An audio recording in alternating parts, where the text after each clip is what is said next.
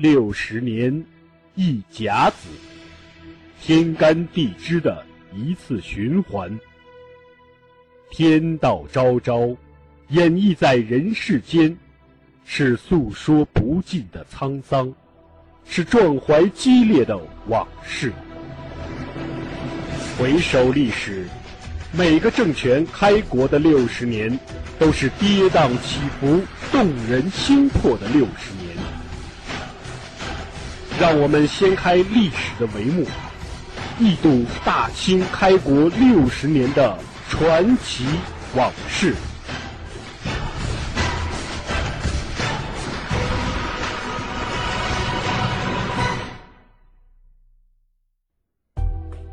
本系列由图书《清朝开国六十年》作者王汉卫授权播出，该图书已由齐鲁出版社出版发行。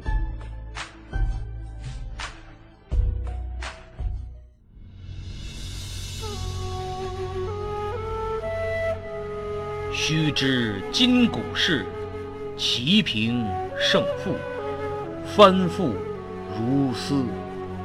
叹纷纷蛮处，回首成飞。剩得几行青史，斜阳下，断阶残碑。年华共，混同江水，流去几时？回。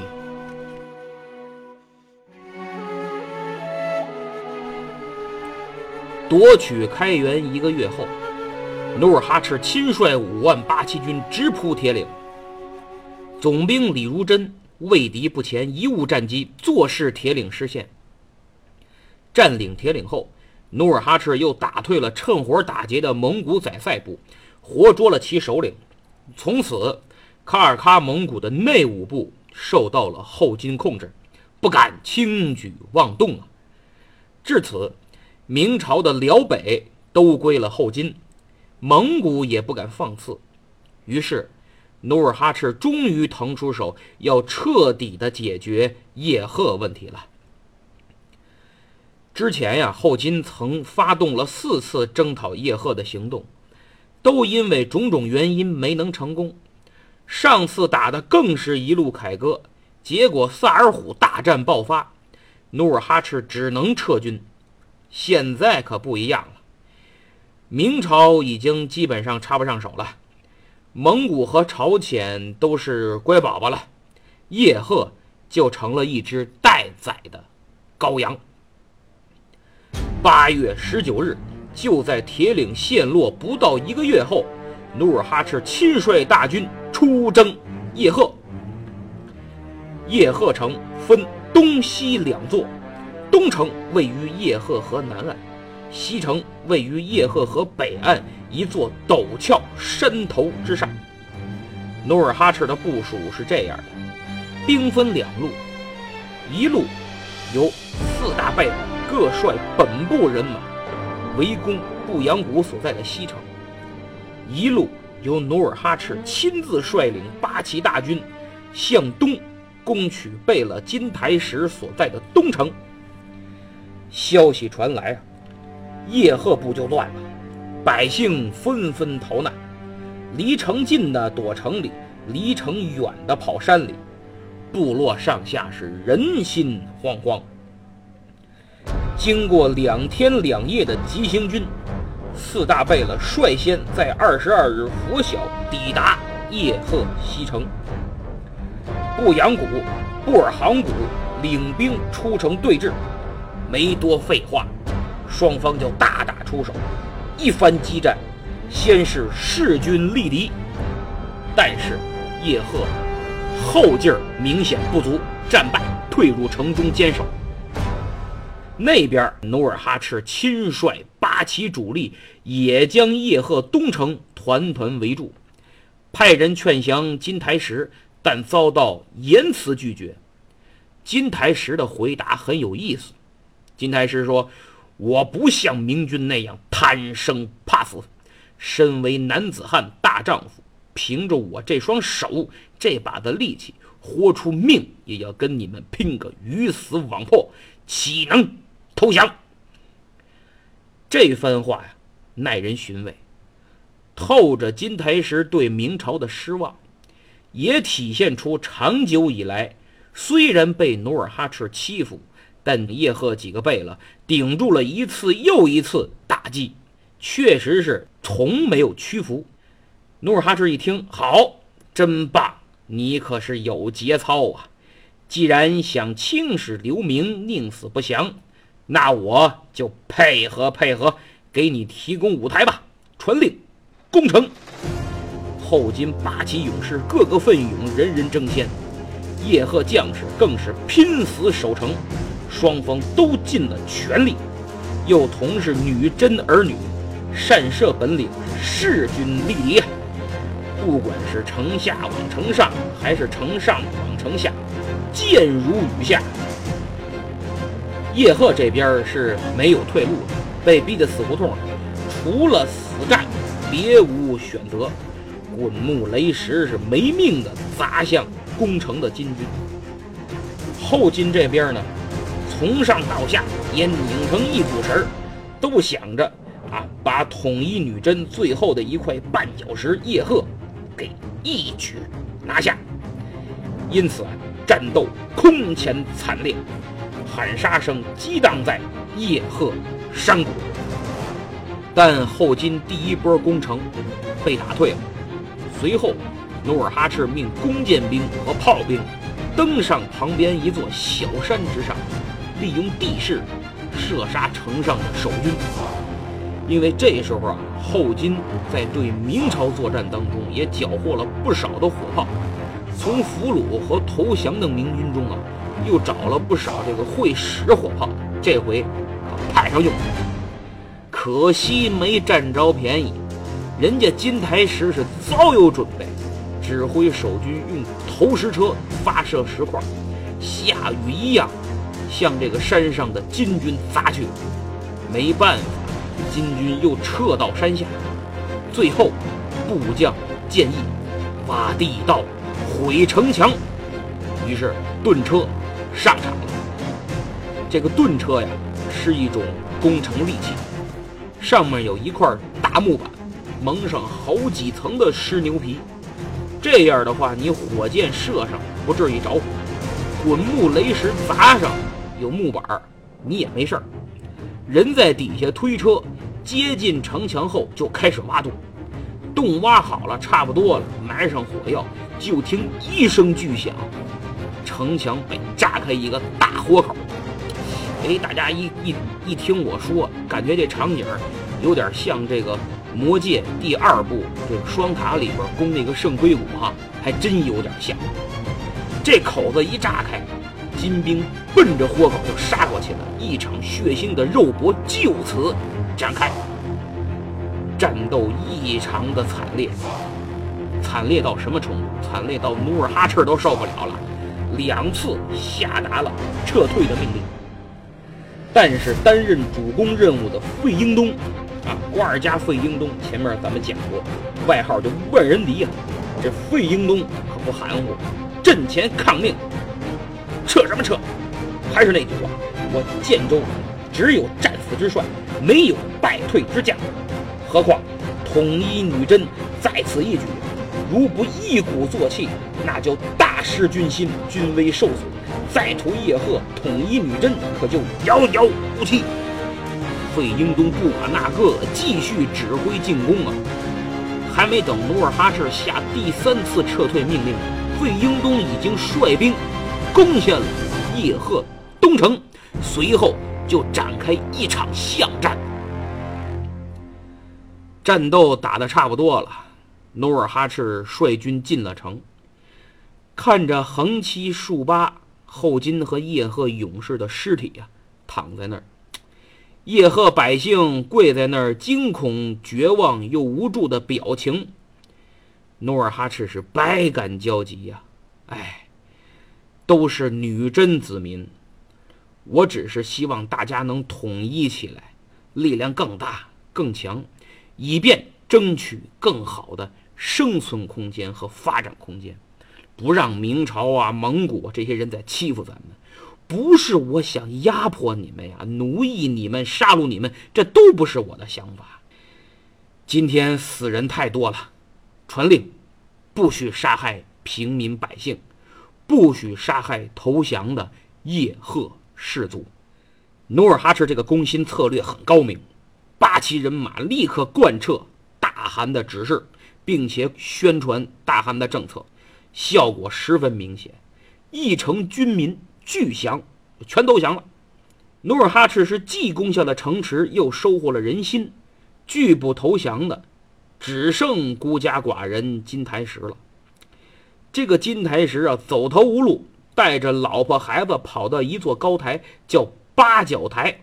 本想站在高处，对着已经投降后金的原来自己的兵民啊和前来抓他的后金兵将慷慨陈词一番。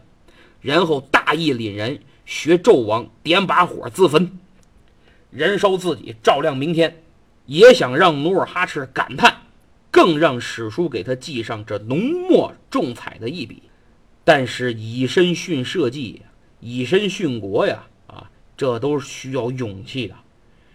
纣王的奢侈享乐、刚愎自用、好大喜功，容易学，我都能学。但纣王杀身成仁的勇气，真不是谁都能学得来的。当金台石看到台下无人响应，他嚷嚷半天，台下没人理他，都低头沉默的时候，他顿悟了，悟出什么了？哎呀，叶赫部人心已经不在他这儿了。虽然他长期带领本部反抗后金统一，但是。没那金刚钻，非揽着瓷器活野心跟实力不成正比呀。而且统一是大势所趋，凭他挡是挡不住的。更何况多年的战乱啊，自己人打自己人，叶赫呀、后金呢，大家都厌倦了。而且此时努尔哈赤的攻心战，也使大家认可了这个女真族统一的唯一的领袖。因为他们游牧民族还是谁胳膊粗拳头硬，谁打得赢听谁的，有这种传统。那么既然你努尔哈赤赢了，我就听努尔哈赤的呗。所以金台石现在所有的慷慨激昂都成了无谓的挣扎。既然自己的死没有意义，那活着有意义吗？回头看看旁边又哭又闹、哆哆嗦嗦的老婆孩子，哎呀，活着好像有意义呀。那还死吗？金台石此时就犹豫了。现在对他来说，活着还是死去是个问题，所以他决定了要活，而且挣足面子了才可能活，否则轻易投降就容易被加害。所以金台石就开始表演了，站在高台之上，从原来的慷慨陈词到理亏词穷，从唠唠叨叨。到没话找话，努尔哈赤派来的使者在底下看得一清二楚，心里就明白了。哎呦，你现在就不想死了呗？跟那个现在这跳楼的很多跳楼的差不多，就是制造影响，不是真想跳。真想跳，您早下来了，哪能几个小时，甚至一天两天呢？跟那儿僵持着。更逗的是啊，这有的跳楼的嚷嚷的挺凶啊，让那个谁谁谁来跟我对话。啊，让那个谁来不行，我就跳，然后就把那个水水给我扔过来，完把面包给我扔过来，哦，有肯德基，肯德基也给我扔过来啊，呃，人扔过来，人别过来，过来我都跳了啊！你哎呦，你说你折腾个什么劲儿？努尔哈赤的使者实在是看不下去了，哎，都替他着急，就冲着金台石喊话：“哎，我说你要死就赶紧，要投降就下来，不然我们可不客气了啊！这耽误我吃中午饭。”金台石说：“你让我下来也行，让皇太极来，他是我外甥，让他跟我谈。怎么非得找皇太极呀？这建州啊，与叶赫虽交恶多年，但有姻亲关系，知道吧？没听他刚才说吗？皇太极是他外甥，建州与叶赫属于是恩仇难解，爱恨交织。当年在努尔哈赤创业之初啊。”就常常求助于叶赫，因为那会儿叶赫非常强大。当时叶赫的贝勒叫杨吉奴，哎，发现努尔哈赤不得了，一看一表人才，挺有能力，潜力股，就全力资助，算得上是慧眼识珠了，还把小女儿嫁给了努尔哈赤。啊，当时努尔哈赤还说呢，说我想娶你大女儿，你为什么不让我娶你大女儿？这杨吉奴说了，我的小女儿贤惠端淑，那才配你呢。当时杨吉奴的小女儿叫孟古，只有八岁。六年后，这桩亲事就成了。哎，叶赫送亲，将十四岁的孟古送到建州，与努尔哈赤完婚。孟古呢，确实是如这个杨吉奴所说，是他几个女儿当中最端庄、最贤惠的。哎，使这个努尔哈赤感受到了爱情的滋润、家庭的温暖。婚后四年，生下了皇太极，但是红颜薄命，二十九岁就死了。所以后来等皇太极称帝，就尊其母为孝慈皇后，这也是清朝第一个皇后。孟古死的时候，叶赫与建州已经势同水火，所以啊，这个女人命苦啊，她是带着丈夫和同胞兄弟的恶斗、恶仇，撒手人寰的，可以说死不瞑目啊。而此时金台石提出啊，要见自己的亲外甥皇太极，努尔哈赤的亲情就被唤醒了，他觉得亲情可能是。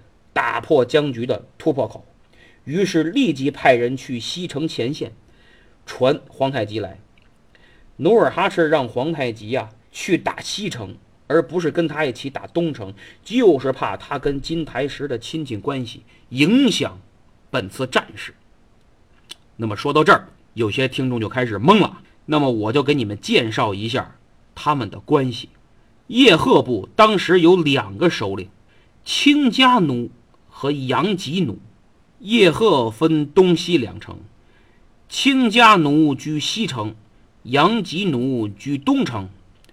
他们的孩子也按照这么分，哎，分别居住在西城、东城。谁的孩子居哪个城？杨吉奴的儿子就是金台石，小女儿孟古嫁给了努尔哈赤，生皇太极。亲家奴的儿子不斋，就是。之前我说那个啊，呃，和蒙古联军一起跟努尔哈赤打，最后被努尔哈赤分尸的那个，就是这个布布斋。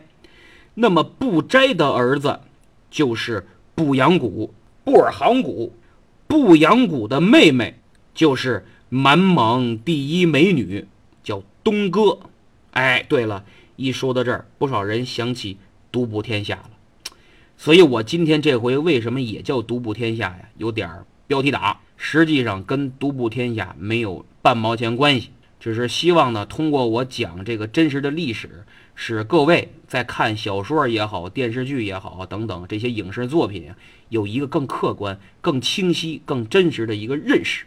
东哥这个名字呀，可是后来影视作品里给起的。正史上，不阳谷的妹妹，满蒙第一美女叫什么呢？叫叶赫老女。因为过去女子地位低，特别是少数民族，我们汉族还有点文化，对这个女性啊还是有一些比较尊重的。你比如说看《红楼梦》，你看里边那些小姐一个个的都都都挺霸气的，是吧？但是少数民族就不一样了，那地位是真低。女子对于他们来说就是政治牺牲品和交易工具，所以名字根本就不会被提及或者记载。你别说她了。我去年讲那个秦国历史《大秦荣耀》的时候，昭襄王他妈多牛啊！家芈太后那是太后称制的创始人呢，像什么吕后啊、慈禧，那都拜他为祖师爷呢，都得他怎么样啊？这么牛，也叫芈八子，不叫芈月啊。芈月是电视剧里给起的名字，他真名叫什么不知道。那么这边皇太极得着命令，赶紧往过赶。努尔哈赤就跟他说：“说你舅舅说了。”不见你不投降，哎，这叫不见兔子不撒鹰。你过去看看，能的话最好，实在不行就上手段来硬他，直接拿下。皇太极得令，去见了金台石，是好言相劝。没想到金台石一张嘴，让皇太极等众人大跌眼镜。金台石说：“我没见过我外甥，你说你是皇太极，怎么证明啊？”我的个天哪！皇太极一听，好，这回倒没遇见证明我妈是我妈的问题，遇到了证明我是我的问题。皇太极身边的大臣费英东和达尔汉俩人受不了了，张嘴就骂：“大胆！这是我们贝勒爷千真万确，岂能有假？你见过别人有这么气宇轩昂吗？”再说，就算你叶赫与我们交恶已久，你没亲眼见过我们贝勒爷，但我们也没少互派使者呀。你多少也该听人说过，你儿子的奶妈就是当年我们派去示好的友好使者，你叫他来当场确认一下。金台石也不示弱，你骂我，我也骂你。呸！我堂堂的叶赫贝勒爷怎么能听一个老妈子胡言乱语？别逗了，你们。你们说他是皇太极呀？呃，怎么长得一点不像他爹呀？他说了一番好话，无非是想花言巧语把我骗下去，然后一刀咔嚓了。与其死在你们手里，还不如我自己了断啦！他他就又又开始折腾。哎呦，皇太极这帮人心里是真好笑啊。皇太极心说话我不像我爹，那很正常啊。谁都知道，男孩像妈多呀，对吧？哎呀，我这舅舅就是耍无赖、拖时间呐！舅舅，您说这么一座天险城池，我们都拿下了，区区一个高台，您说您耍的哪门子风啊？是吧？哎呀，您说我来就投降，我来了吧，又开始吊腰子，说我保你不死就下来，您这有点得寸进尺了。虽然说您是我舅舅，但败军之将，您还有什么本钱在这儿聒噪？当年你们看我父亲白手起家，一天比一天壮大，怕威胁你们，所以就三番五次的攻打我们，还组团攻打我们，欲除我们而后快，恨不得斩尽杀绝。正是你的一意孤行，才使你们今天到了。这般地步，到现在了还不悔悟，还跟我们作对。实话实说吧，我还真不能保你不死。你的生死掌握在我傅寒手中。若傅寒还念及咱们之间的亲情，看在我已故母亲的份上，可能饶你不死。若你还执迷不悟，无端造次，拖延时间，那可真就性命堪忧。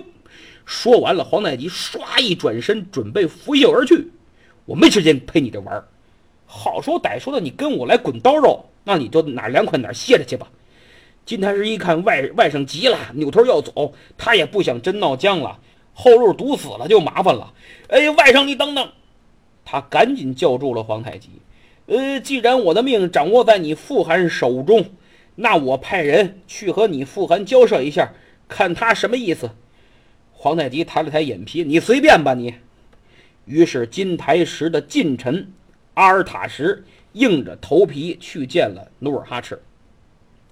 一见这阿尔塔什啊，努尔哈赤破口大骂，说啊，说他什么离间金台石和他的关系呀，什么撺掇大明发兵四十万攻打后金呐，反正等等这些账，嘁里呱啦一股脑全算在头上。努尔哈赤说：“我呀，今天。”暂且不杀你这阴险小人，砍了你，脏了我的刀，我暂且记下你这奴才的狗头，回去好生劝劝你家主人，赶快投降啊！滚！阿尔塔什出来吧，一脑门子汗，这顿臭骂挨的这冤呐，这跟我有什么关系？这个哈，就赶紧回去，就这般这般的跟金台石全说了。金台石一听，哎，有门儿。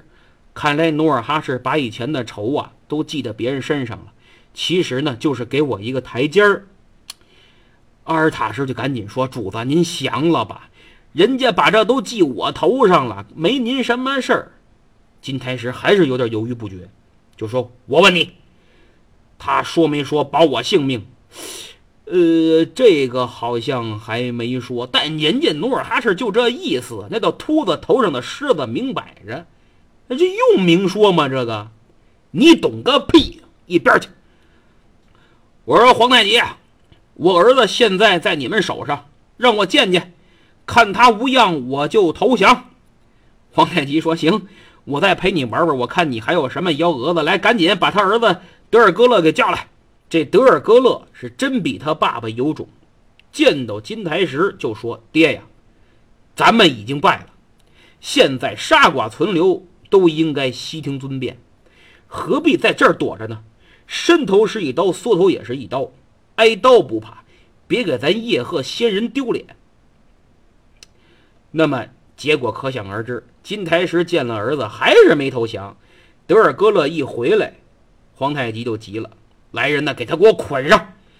既然你金台石三番五次的食言耍着我玩那不好意思，目前杀不了你，我就拿你儿子开刀，正好让你儿子先过去给你打个前站吧。没想到这德尔格勒呀，嘿，这小子不赖，视死如归，哈哈大笑。哼，我三十六了，福也享了，孽也造了，算是没白活一场。要杀要剐，您就招呼吧。皇太极一听，没想到这怂爹有个牛儿子，于是他赶紧跟努尔哈赤汇报情况，说这小子没啥用，招降没成，我打算让他归位，但是呢，挺有骨气，他这么这么这么说的。努尔哈赤一听，嗯，不错，好小子，先别杀他，为父对他非常感兴趣。他虽然没有兵败自杀，而是归降咱们。那是因为咱同是女真人嘛，他这叫识时务。但当你要杀他的时候，他视死如归，这叫有气节。所以孩子，你要善待他呀，他可是你表哥呀。皇太极一听，自然明白老爹的意思，回去就给德尔戈勒松绑赔礼，还认了表哥，酒菜款待，同桌吃饭。那边八角台之上的金台石迟迟不确定到底想怎么着，哎，反正就是不投降。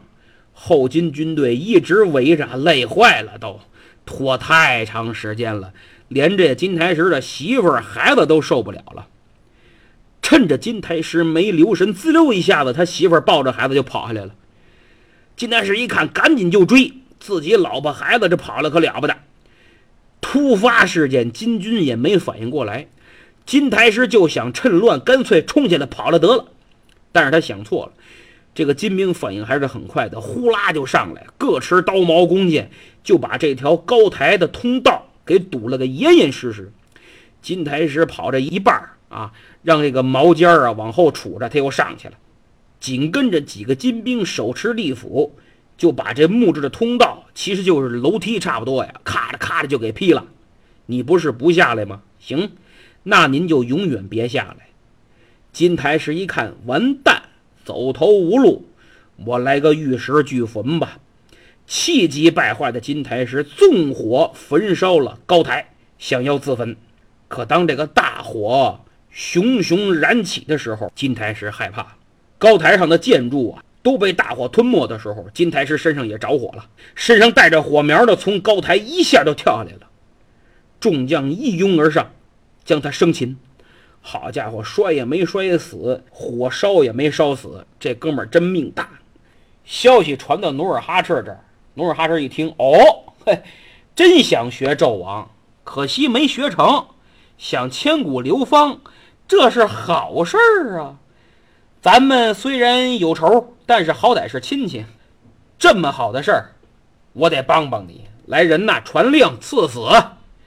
一声令下，这位反复无常、出尔反尔的叶赫贝勒就被绞死了。一场耗时又费神的招降闹剧，终于落下帷幕。哎呀，这个金台石啊，你开始的时候挺厉害的，怎么后来成这样了呢？真是令人费解呀！看来人都怕死，只是没到关键时刻。那么这叶赫东城失陷，金台石身死，消息传到西城，步阳谷、布尔杭谷两人不禁倒吸一口冷气。好家伙，败局已定啊！关键是自己别像金台石一样丢命。他俩就开始惴惴不安，全城上下也如坐针毡。此时守城东门的正是不阳谷的堂弟乌达哈，他一看东城八角台火起，我靠，这东城完蛋了，这这这这这西城也快了，还是识时务者为俊杰吧。于是带着老婆孩子打开城门，举白旗就投降了。金军迅速入城，入城以后就把布阳谷、布尔杭谷内城的住所包围的水泄不通。布阳谷和布尔杭谷一看完蛋，哎，赶紧派人送信儿说败局已定，挣扎无益，我等愿降，但忧性命。金军这边的统帅代善说：“你投降好啊，如果你俩害怕，就让你们母亲来。你们的母亲也是我的岳母大人，让他过来谈一下总行吧。岳母的安全，我肯定能保证吧。”使者回去就把代善的意思一说，二人满口答应，但是又提出希望以后仍居本城，哎，还在叶赫西城继续居住，在这儿住出感情来了，别的地儿我住不惯。代善一听，怒了。你们俩别他妈得寸进尺，给你四两颜色就想开染坊呀？再废话我就打进去！我劝你们麻溜的赶紧投降，否则等我富汗来了，他的脾气你们可是知道的，没有我这好耐性啊！布阳谷和布尔杭谷一看没辙了，乖乖送自己老娘出去谈判。说是谈判，其实就是表个诚意，送个人质。代善大礼迎接岳母，老太太就跟他说：“说他俩呀，确实是想投降，就怕生命安全得不到保证，有些犹豫。你看，不如给他俩吃个定心丸，也好让他们速速归降啊。”要说这代善是真不错，挺讲理的，也挺善的，也挺仁义的，要不怎么叫代善？岳母都发话了，代善二话没说，拿过一杯酒，以刀划酒，对天发誓：“你们两个投降，我若杀之，必遭天谴。你我饮嗜酒后，若还不降，必杀无赦。”说完了，代善饮了一半杯中之酒，老太太端着酒回去，跟俩儿子传达了代善的优待政策。不阳谷喝了另一半酒，开门。投降，但是不阳谷是面降心不降。代善带他俩去见努尔哈赤，不阳谷是驻马不前。代善好言相劝，这才带着两人去见了努尔哈赤。不阳谷见到努尔哈赤，据满文老档的记载，说不屈双膝而跪，仅屈一膝，不拜而起，含以金杯赐酒。接酒不饮，只沾口唇。一听就明白了，这不阳谷纯粹是作。不过呢，话说回来，他们的父亲不斋就惨死在努尔哈赤之手，而且被分尸了，所以不阳谷的表现也不意外。但努尔哈赤很生气，不仅生不阳谷的气，还生代善的气。你小子不事先和我商量？就擅自招降，还发誓保其性命，你还把不把为父放在眼里了？于是，当天夜里，努尔哈赤派人绞死了不阳谷，留下了布尔杭谷。这一杀一留，既给了代善一次严重警告，又给了代善面子。随着叶赫二城投降，所属村寨也都悉数归降。至此，打了几十年的对手叶赫灭亡了。努尔哈赤终于完成了女真统一，五百余年一盘散沙，至此形成了东到东海，西至明朝辽北，北到蒙古嫩江，南至鸭绿江的庞大。统一的政权，从此金国根基始定，与明朝正式的分庭抗礼。就在努尔哈赤猛攻叶赫二城之时，明军也派兵进攻后京，企图采取围魏救赵的策略援助叶赫，同时还派一千明军增援了叶赫。但努尔哈赤早有准备，前来袭击的明军被事先准备的精兵给打退，增援叶赫的也全部被歼。本来明朝一败再败，这帮忙也就只是个形式。根本就无心恋战。此时，明朝的辽东经略已经换成了熊廷弼，这个小人物将会使努尔哈赤感受到什么叫棋逢对手。